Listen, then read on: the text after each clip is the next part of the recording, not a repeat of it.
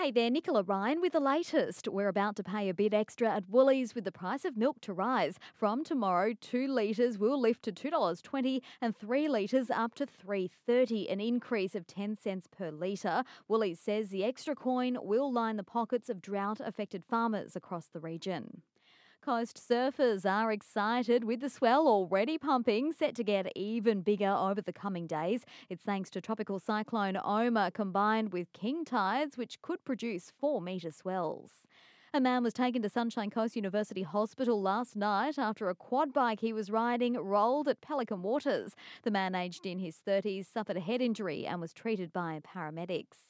Police have now identified a man accused of filming a woman inside the change room of a Maroochydore sports clothing store last month. Officers released CCTV footage of the alleged offender last week in a public appeal for information. The 27 year old Coes Creek man is due in court, charged with one count of recording in breach of privacy. And the Sunshine Coast Falcons coach, Eric Smith, is impressed with his team's performance over the weekend in their pre season clash against the Ipswich Jets, but says there's always room for improvement. In the game, the Falcons won 48 points to nil. Their next game is this weekend against Norths, while the official Intrust Super Cup season begins on March 8.